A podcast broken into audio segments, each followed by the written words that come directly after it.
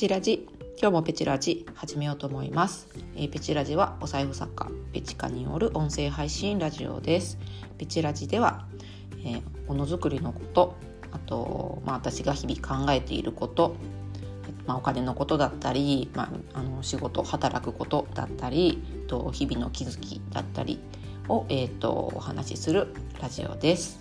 でちょっと久しぶりになってしまったんですけれども、今日も、えー、お話ししていこうと思います。で今日のテーマが調子が悪い時にすることというテーマでお話をしようと思います。実はですね、私、あのー、この間まで、えー、ビレッジポップアップということで、えー、と久しぶりに、えー、と出店イベント出店をしてきました。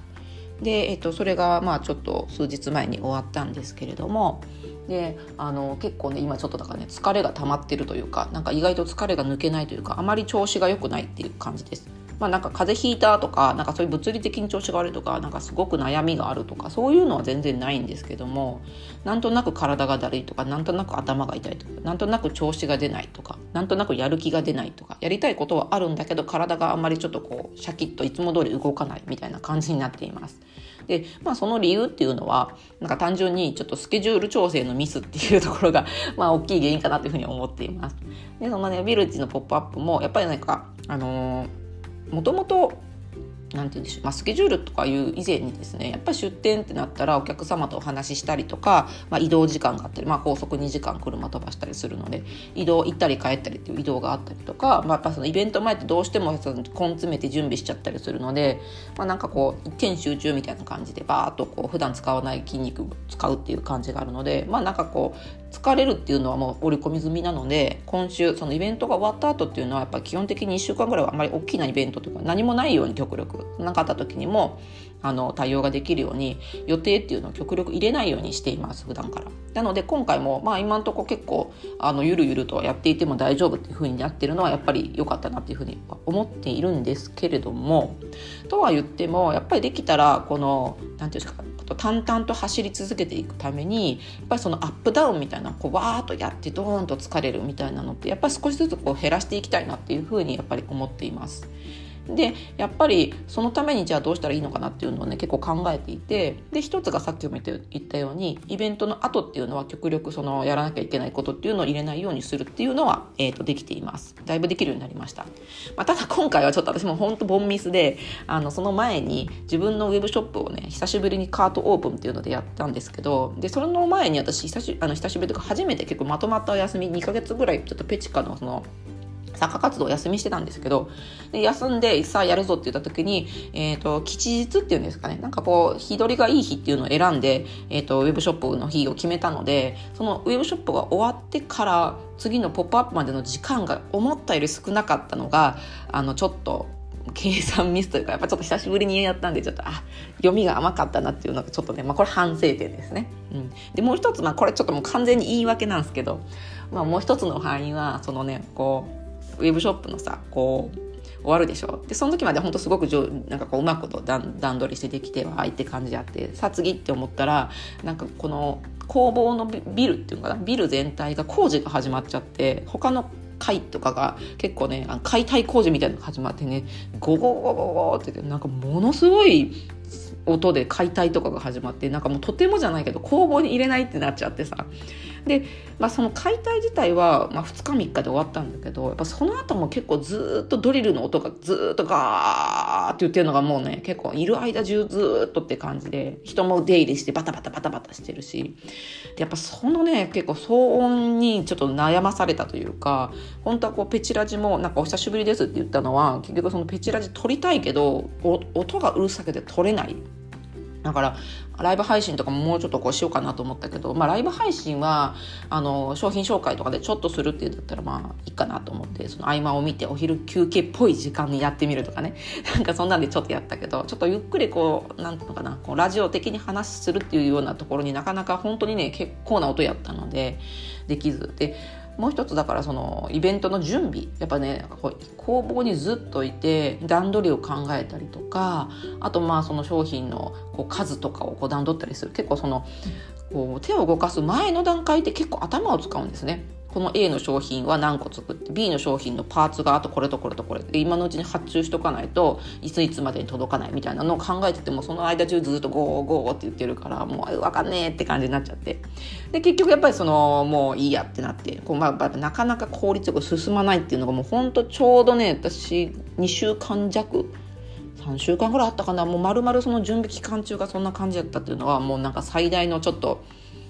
思惑が外れるっていうか、なんか想定外というかね。だから結局その本来だったらもうちょっと余裕を持ってできたところっていうのが、まあ結果的に押し押しになってこうもう詰め詰めになって、でそのままもう本番じゃないけどこうイベントに突入したから、もう結構息継ぎする間もなくというか、うまくいかない、やりたいことがあるのに進まないっていうような状況のままずっといってたから、やっぱ後でドーンと来たっていうのがもうね、まあ反省点っていうか、まあ、自己分析になったりもするんだけど、 で、まあ、でももう実際そうなってしまったものはしょうがない、まあ、次回からだからそのスケジューリングをやっぱ大きなイベントは月にいっかいぐらいにしようかなとか、まあ、もちろんそういうのもあるんですけど、でやっぱその工房の工事っていうのはもうここまで大きな音が出るって正直やっぱ体験してみないと分からなかったこともあったりして、でそういうのはまあやっぱしょうがないっていうか、もうなんとかもう予期予感っていうかそこまで織り込むことはできないので、もうそれもしょうがないんですけど、まあ、とは言って実際私は今だからそのガーッといってバタバタしてただけでポンとこう疲れたっていう状態になってて、でこういう時ってどうしたらいいのかなっていうことなんですけども、で私ね今回ねなんかその体調があんまり良くないというか 体,、うん、体調が良くないはちょっと違うな、まあなんかちょっと本当頭が痛いとか体が重いみたいな感じですね、うん、であれもしたいこれもしたいっていうのが今ちょっといまいち進まないで、それこそ今流行りのあのクラブハウスとかも先週からあ先週、えー、と数日前に、えー、と番組今ちょっとねあのハンドメイド作家仲間と一緒にあの番組をねやろうっつって毎週あの火曜日の、えー、とにじゅうにじから、えー、とやるって決めていっかいめも撮ったんですけど、もうこれすごい楽しかったんですけど、やっぱそこの準備もうちょっとお知らせしたいなとか思ってたところにまでやっぱなかなか手が回らなかったっていうのがあったりして、でもなんかこういう時ってなんか焦って今までだったらやっぱりとは言っても最初やしと思って無理してねお知らせしなきゃとかってやってたんですけど、でもやっぱりこうそういう時ってあんまりうまくいかないというか、なんかこれをやればやるほどこれは長引くし、やっぱりそのいい気持ちで例えばそのクラブハウスの番組に収録のところにも参加できない、あなんかできなかったとかもっとこうなんていうのかな、あ疲れたしんどいみたいな感じがやっぱ乗っちゃうから、だからもう今回はもうほんと最低限だけやって、でもうあとは楽しもうっていう感じで、えー、と参加することが、まあ、で, まあ、できたら大変だけど、まあ、しました。でまあこういう感じでなんかこう調子が悪いけどやらなきゃいけないことがある、やりたいことがある、でもそういう時は本当極力最低限にするっていうのはすごく私は気をつけています。本当に今これやるべきかなとかやった方がいいのかなって言ってできたらやらなくていいんだったらもう後回しにしようって言ってもう極力避けていく避けていく避けていくって感じで、その中で残った、まあ、それでもやらんといけんことは、まあ、ちょっと頑張ってやるっていう感じなんですけど、まあ、そんな感じでやっています。でなんかと同時にですね、まあ、体力的にとかもちょっとこう疲れが溜まってはいるんですけど、もう一つちょっとねなんかこれ面白いこと面白いって言ったら変だけど、なんかねちょうどいっしゅうかんぐらい前って周りの人が結構トラブルに巻き込まんトラブルなんかこんなここ例えばクレーマーの人に出会ったっていうなんか話を聞くとか、なんか誰かがちょっと調子を崩す、それこそなんかなんかね、なんか誰かのご両親がなんか入院するとか、あとなんかたまたまクラブハウスを聞こうと思って、まあ、有名な人のクラブハウスの番組とかをポチッとしたらなんかその人めちゃ怒ってて、でなんかすごいその場の場の荒らす人なんかわーっと入ってきて、なんかそのその人に対してまあ文句みたいなことを言ってバーっと去っていったみたいな、でそれに対してすげえ怒ってるっていうのをなんかたまたま聞いちゃったりして、なんかみんなすごく怒ってるっていう状況、別に私はその時全然何にもなかったけど、なぜか周りで怒ってたりとかクレームしてるみたいな話をよく聞いたんですね。でこういう時ってサインであ何か気をつけなきゃいけないなっていうのはねわかもう私も分かってるので、あのあっていうふうに気づいたんですけど、じゃあどうするのっていうところまでなかなかこうなんていうのかな、まだそのこうすれば私のとこにその被害被害って大変だなまあでもなんかそんな私のところにも来るっていうことかしらって、やっぱちょっと不安になっちゃってるのかな。その不安を払拭するほどのなんか自信みたいなものがなくて、その根拠みたいなところにあ気をつけようっていうのはあっても、なんかこれってさ、なんか青い象のことを思い浮かべないでくださいって言ったらさ、青い象のことがさ頭に浮かぶみたいな感じでさ、思うな思うなって言ったらついついなんか考えちゃう、なんかなんかこれサインだなっていうところでもうやめとけばいいのに、ついついいやなんかひょっとして私もクレーム来るんかなとかって思っちゃったりする。なんかでそうなったら結局実際さ本当にクレームを引き寄せちゃったりするからさ、なんかそこの効果みたいなことが分かってるだけに変に考えちゃうっていうのかな、なんかこうぐるぐる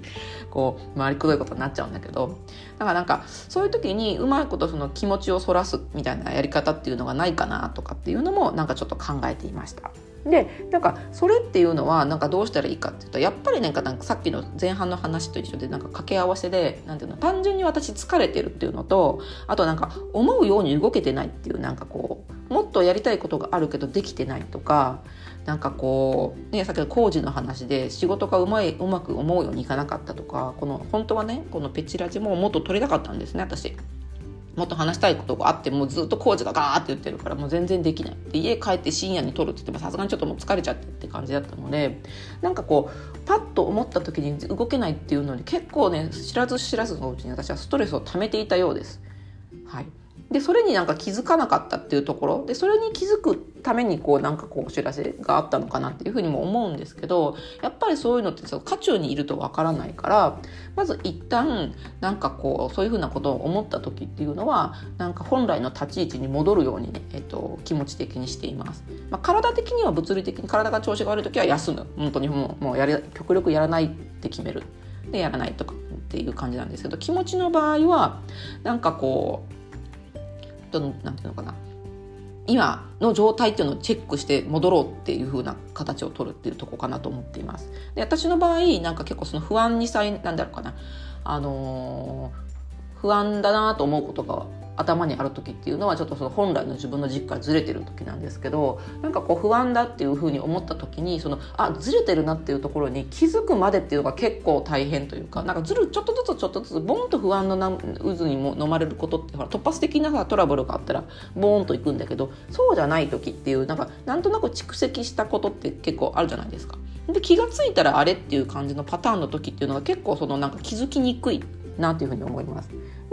さっきの場合だったらヒント、なんかなんかいろんなそういうなんかこうみんなが困ってるトラブルがある話を聞くなっていうところで、そこから自分が今の状況っていうのがどうなってるかっていうその間っていうのがなかなか見つけにくいなっていうのはこういうふうに思いました。で、まあ、これ見つけたから回避できるとかっていうもんでもなかったりもするんですけど、別にさらに言ったらそのトラブルが実際起きたとしてもそのトラブルが本当に悪いことかって言ったら別に全然悪いことではなくて、結果的に全て意味があるっていうのはもちろん大前提なんだけど、できたらやっぱり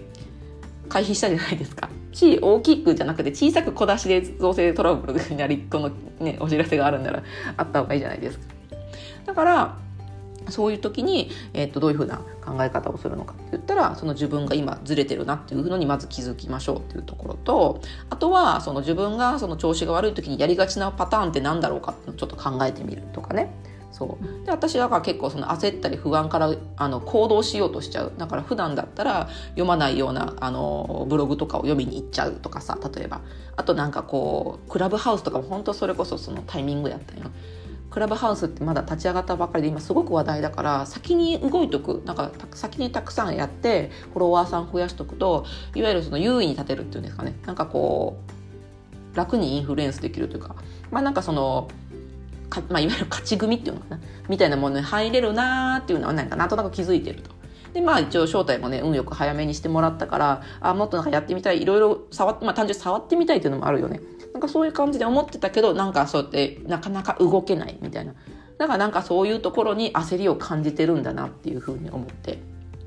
でだったらじゃあどうするかって言ったら、その焦ってる自分を確認して、まあクラブハウスは逃げないから、まあ、マイペースでやろうかなっていうふうに思ってみるとか、そのちょっと焦ってるから今焦ってる時に決断することってろくなことなかったよねみたいな感じでね、過去のパターンをこう確認してみるとか、そんな感じでまず、えっと、自分のそのずれてるところっていうのをちょっと確認すると。でそれでもやっぱモヤモヤしますよ。やっぱりいやでもやっぱりなんかあるんじゃねえのみたいな、またこうリピートでこう出てくるけど、でももうそれはしょうがないので、もうその気分にもう浸っちゃおうっていうような感じでもう一旦その悪い気分に浸ります。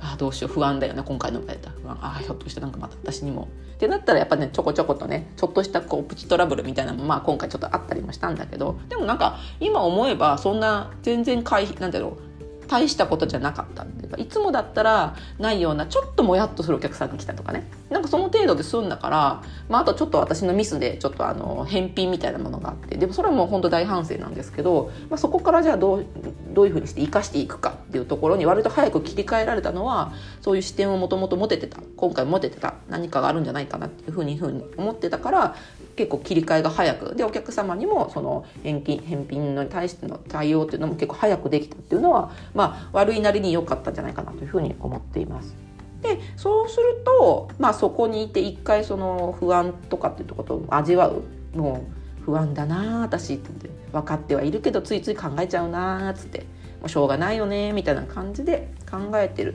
で、まあ、それでできるなりのことをちょっといろいろこう、こうかなっていうのをちょっとだけ思ってみる。でもこれを原因探しばっかりし始めると今度そっちの方にとらわれちゃってなんか堂々巡りしちゃうから、まあ、ちょっとやってみてなんかあんまり分かんなかったらもういいやって感じ、もうただただ不安だな不安だなっていうと不安と今度ばっかりを味わうっていうのは全然いいかと思います。でもそうしてると不安と付き合ってるのも飽きてくるので、あちょっとしたなんていうのかなこう浮上するきっかけっていうのがなんか見つかってきて、なんかちょっといいアドバイスをもらえたりだったりとか、あとちょっとこうあなんか美味しそうなあれ食べに行きたいなみたいな、ちょっとこうウキッとするようなことみたいなのとこに 目, で目が行くようになると、そしたら今度それを思いっきり叶えてあげる。あなんかちょっともう今日はもういいやと思って美味しいあのケーキ買ってきてもう晩深夜に食べちゃおうみたいなね、そういう風にな感じでちょっとずつなんか自分の気持ちを上げていくっていう感じをやってみるといいのかなという風に思いました。で私ももう今今週はだから結局あのまだねなんか私今度昨日はだからもう一日中マッサージしてもらったり温泉入ったりしてすごい自分を甘やかしてたんだけど、寝て起きたら今度頭が痛くってあれまだかと思って、だからもう今日もなんか結構なんだろう、まあやらそういう最低限やらないといけないことがあったのでちょっと工房に来て、あとはもうゆるゆるとそのなんかこう新作の試作とかをちょっとやったりして、やっぱでもそうするとすごい楽しくて、あやっぱりこうガーガー言ってない静かな工房でもうちょっと工事終わってたかな、なんかこう静かな工房でなんかこう思いついた感じで思いついたことをやるって本当になんか楽しいなと思って。ね、なんかそしたらちょっと気分が良くなっていってるわね。で多分ちょっとずつまた元に戻っていく、体も調子も良くなってくるだろうし、あの気持ちも上がってくるんだろうなっていう風に自分をちょっとまた信頼してるっていう感じで、まあ、あとだからまあ数日したらきっと本調子にまあ戻っていくだろうなと思っています。ということでちょっとすごく長くなっちゃったんですけども、えー、とまとめると、えー、と調子が悪いことにやっていることっていうのはまずえーと、やらなくていいことを極力やらずにゆっくりするとか、あと焦りで動いてないかどうかっていうのを確認するとか、あと自分のパターン、癖、悪い調子が悪くなった時にやりがちなことっていうのはなんだっけっていうふうに確認してみる。であと一番大事なのはもう本当に悪い時はあなんかもう不安だなっていうところと寄り添うっていうのかな、あ不安だよね不安だよねっていうのをそれを認める、不安ではいけないっていうふうにあの否定しないっていうところをまず一旦やってみる。でちょっとずつ上げていくっていうことがすごく大事だなというふうに思います。まああんまりねそんなこまで調子が悪くなかったらある程度こうギュッとこう休んだりとか、もうゴッと寝て起きたらバッと元気が出たりとか、なんかその本とか読んですごい元気の出るようなキーワードとか文章を読んだらあなんか解決したみたいな、あ分かったみたいな感じでさ、まあいいかみたいな感じでポンと上がれる時もあるけど、なかなか上がれない時こそちょっとずつ上げていこうちょっとずつ上げていこうってするのがやっぱりコツなんじゃないかなというふうに思いました。なので、えっとまあ、本当に最後の一番のコツっていうのはやっぱり自分をそのという時は甘やかしてあげるっていうのと、そのどんな自分も OK だというふうに自分を許すというか認めるというかで、不安や辛いこと嫌だなと思ってることみたいなところをじっくりとこう味わって確認してああそう思ってるんだなっていうのをなんかこうずっとあの向き合うっていうのがやっぱりすごく大事なんじゃないかなと思います。それができたらあとはもうなんか本当日光を浴びるとか散歩するとか、もうなんか買いたいものを買う、もう散々でもいいやと思って買い、買い物してみるとか、なんかそのあるところに目を向けるっていうのがいいと思います。で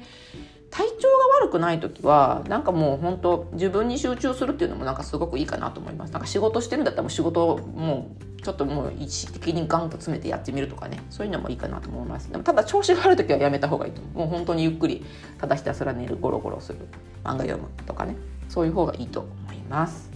えー、ということでちょっと長くなっちゃって、久しぶりのねあのペチラジの収録だったのでちょっと長くなったんですけども、今日は、えーと、調子が悪い時にしていることというテーマでお話をしました。それじゃあまたね、バイバイ。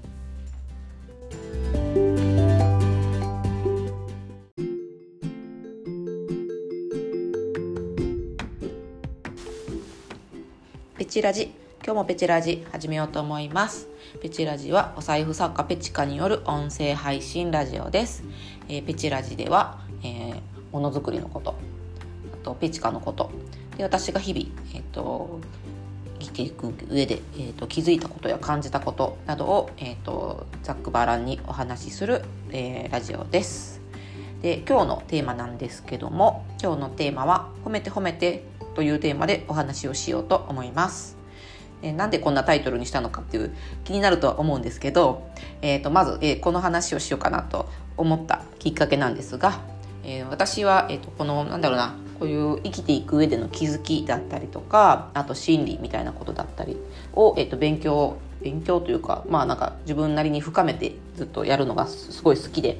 えーとまあ、ノートに向かって自己対話っていう形で、えっと、自分自身を掘り下げたりとか、まあえっと、そういったこと本を読んだりとか、えー、いろいろしてるんですけど、まあ、結構、まあ、趣味もう趣味かなこれ趣味でやってるんですけども、えっと、それをね教えてくれるあの師匠っていう風に私が呼んでる人がいます。で、今日その師匠とねお話をしてたんだけど、えっと私こう、まあ、なんかこうちょっとした話をしていたら、えっとまあ、私道代ってこう褒めてほしいんじゃないのもっとっていう話になったのね。で、それであの全然その褒めてほしいとかも私が別に言ってるわけじゃなくて、なんか全然直接関係ない話をしている中で、えっと、そういうことをパッと言われて、でねすごいハッとして、あ、そっかと思って、私褒めてほしいんかと思って思った、えっと、出来事があります。それが、えっと、何かって言ったら、まあなんかあの私今あのコンサル、えっと、ものづくりビジネス講座って言って、あのものづくりを仕事にしたい人に向けての講座なんかもやってるんですけども、まあ、なんか結構人の話をだから聞くっていうことをね最近、まあその講座以外でもまあ何かしらすることが結構多くて、でなんかこう人の話をこう聞いてるんだけど、なんか気がつくとついつい自分のこと喋っちゃうみたいなことが結構あるんですよねみたいなあるんよねってね、その話をしてたら、でそれを聞いた時にその師匠が、あのー、それなんか自分のことをそうやってことさらにこう言いたくなる理由は何だろうかっていうことを言われて、でまあいろいろ話してる中で、あって言って私道代は褒めてほしいんだわっつって言われた時に、それこそ膝を打つじゃないけど、ああなるほどっていう話にねふたりになったんですね。そうで、えー、っと褒めてほしいっていうことなんだけども、これってなんであのこういうことが分かったかって言ったら、結局私自身がその、まあ、聞くっていうことをしてるのに、えーと、自分のことを話したくなる。で結局自分の話するでしょ。だからなんかまあ会話してるんだけど、まあ、何かしらこう悩みがあったりとか、こう私は解決法をこう話すんだけど、まあ、さらっと言えばいいところを結構その自分の事例みたいなのをこうわーっと言っちゃったりとかさ、そういう時って結構なんかこう相手のためを思って言ってるように聞こえるけど、実は自分の言いたいことみたいなことだったりすることってまあ割とあると思うんだけど、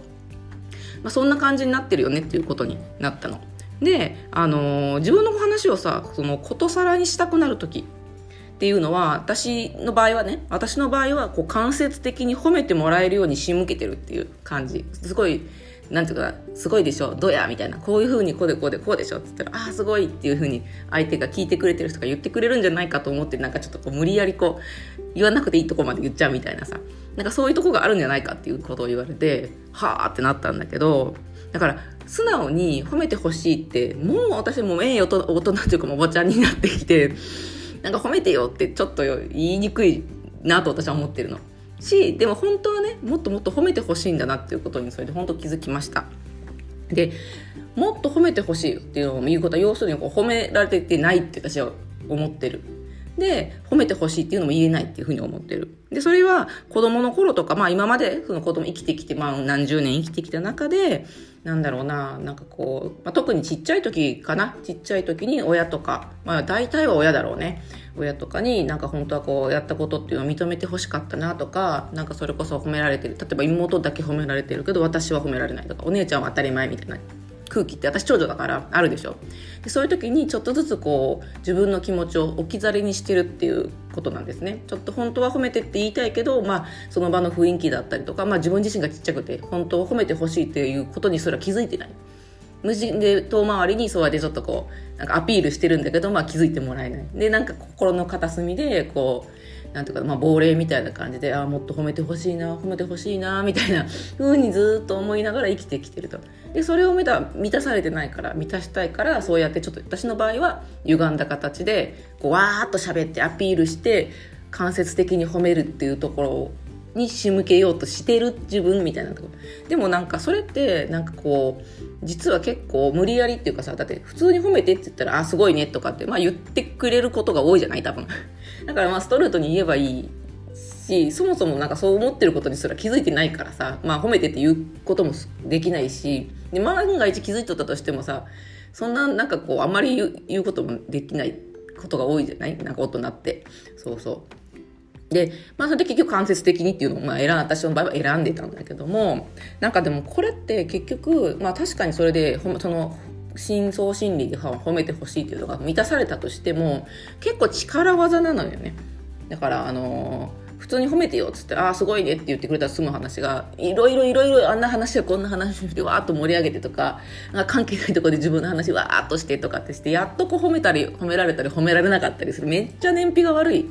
行動してるわけでも、なんかこう無意識にやっちゃうっていうことなんだけど、こういう行為ってものすごいカロリーを消費するというか、すごいエネルギーを使うというか、エネルギーが奪われるというか、めっちゃ疲れるんだよね。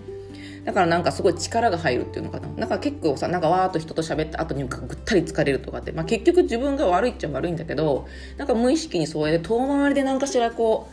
うなんていうの欲求を満たそうとしてるから、やっぱすごいそのもらいがすもらいが少ないって大変だけどっていうことにつながってるんだなっていう方になんか後でね分析して思ったんだけど、だからもうなんか私もこれからはちょっともっと褒めてっていうのをもう、もうストレートにいただきに行こうと思ってて、そうそうそう、だからなんかこうだから褒めてってなんだろうかな、まあ本当にすごいなんかできたことに対してさ、冗談半分でちょっと褒めてよとかっていうのはまずファーストステップとして言いやすいかなと思うから、まずそういうところから始めてみる。なんかすごい、まあ、例えばあのなんだろうな、毎日投稿してる私偉いすごくないとかって言ったら、あすごいすごいって結構言ってくれるみたいな、まあそういうところから始めて、でもできたらさ、きっと私の子供の頃の私はさ、もっと高度に褒めてほしいっていうのかなが、なんかこう自然にこうなんていうかな、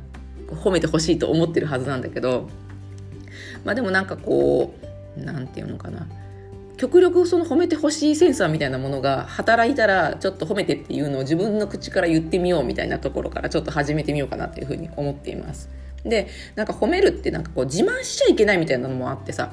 だからあの自慢したらすごいって言われるかもしれんけど、それを自分から言ったらなんかちょっとかっこ悪いみたいなのもちょっと持ってるのかなってちょっと思ったりもします。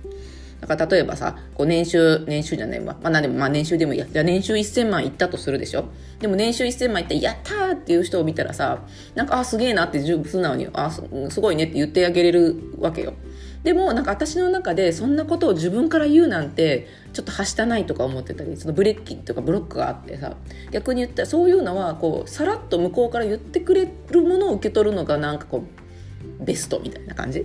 だからなんかこうそこにちょっとねじ曲がった感情があるから、なんか結局そのにじみざさせて無理やり言わせるみたいなところのその力技みたいなところになっちゃって、結局受け取れないというかさ、そういうことがずっと繰り返されてるから、なんかそれだったらもう逆に私もまあ例えばさっきの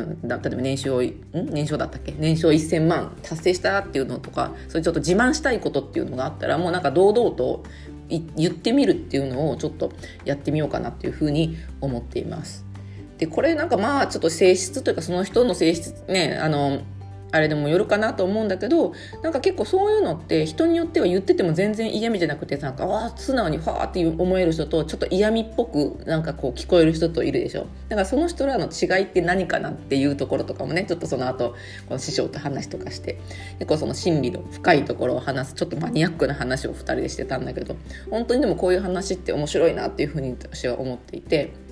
で日々なんかそういう自分の中の新しい自分っていうか、その、まあ、新しいじゃないね、あったけど気づいてなかったとか、知ってたけど忘れてた自分っていうのをどんどんまた再発見していくっていうのが、私は自己対話が、えーと、基本っていうか、自己対話を軸に私はそういう風にしてやっていってるんだけど、やっぱりこういうのはなんか楽しい、まあ、時に苦しいこともあるんだけど、ううう来る傷が痛むみたいなこともあるんだけど、やっぱり何かあひらめきがあって、じゃあこっから先違う選択をする自分みたいなところを選べるところに立ったっていう喜びみたいなものがすごく、えーと、大きくあるので、なんかこれからもちょっと本当に引き続き自己対話っていうのをやっていこうかなというふうに思っています。ということで、えーと、まとめると、私は今めちゃくちゃ褒めてほしいと思っています。なので絶賛何か機会があったら褒めてくださいと言っておきます、はい、ということで、自分のえっと本当にあなんていうのかな本当にっていう言い方はちょっとねなんかあれなんだけど、ふんわりしてるからちょっとあれなんですけども、なんかこう自分がこうついつい力が入ってしまうことだったりとか、あの何かこうやった後とかにすごく疲れてしまうとか、なんか無理があるとかっていう場合っていうのは、それをやることで何か後ろに得たいものがあるとか、あの気づいてあげたいことがある自分自身に対してっていうサインかなっていうふうに思ったよっていうお話をしました。ということで、ペチラジ今日も終わります。それじゃあまたね。バイバイ。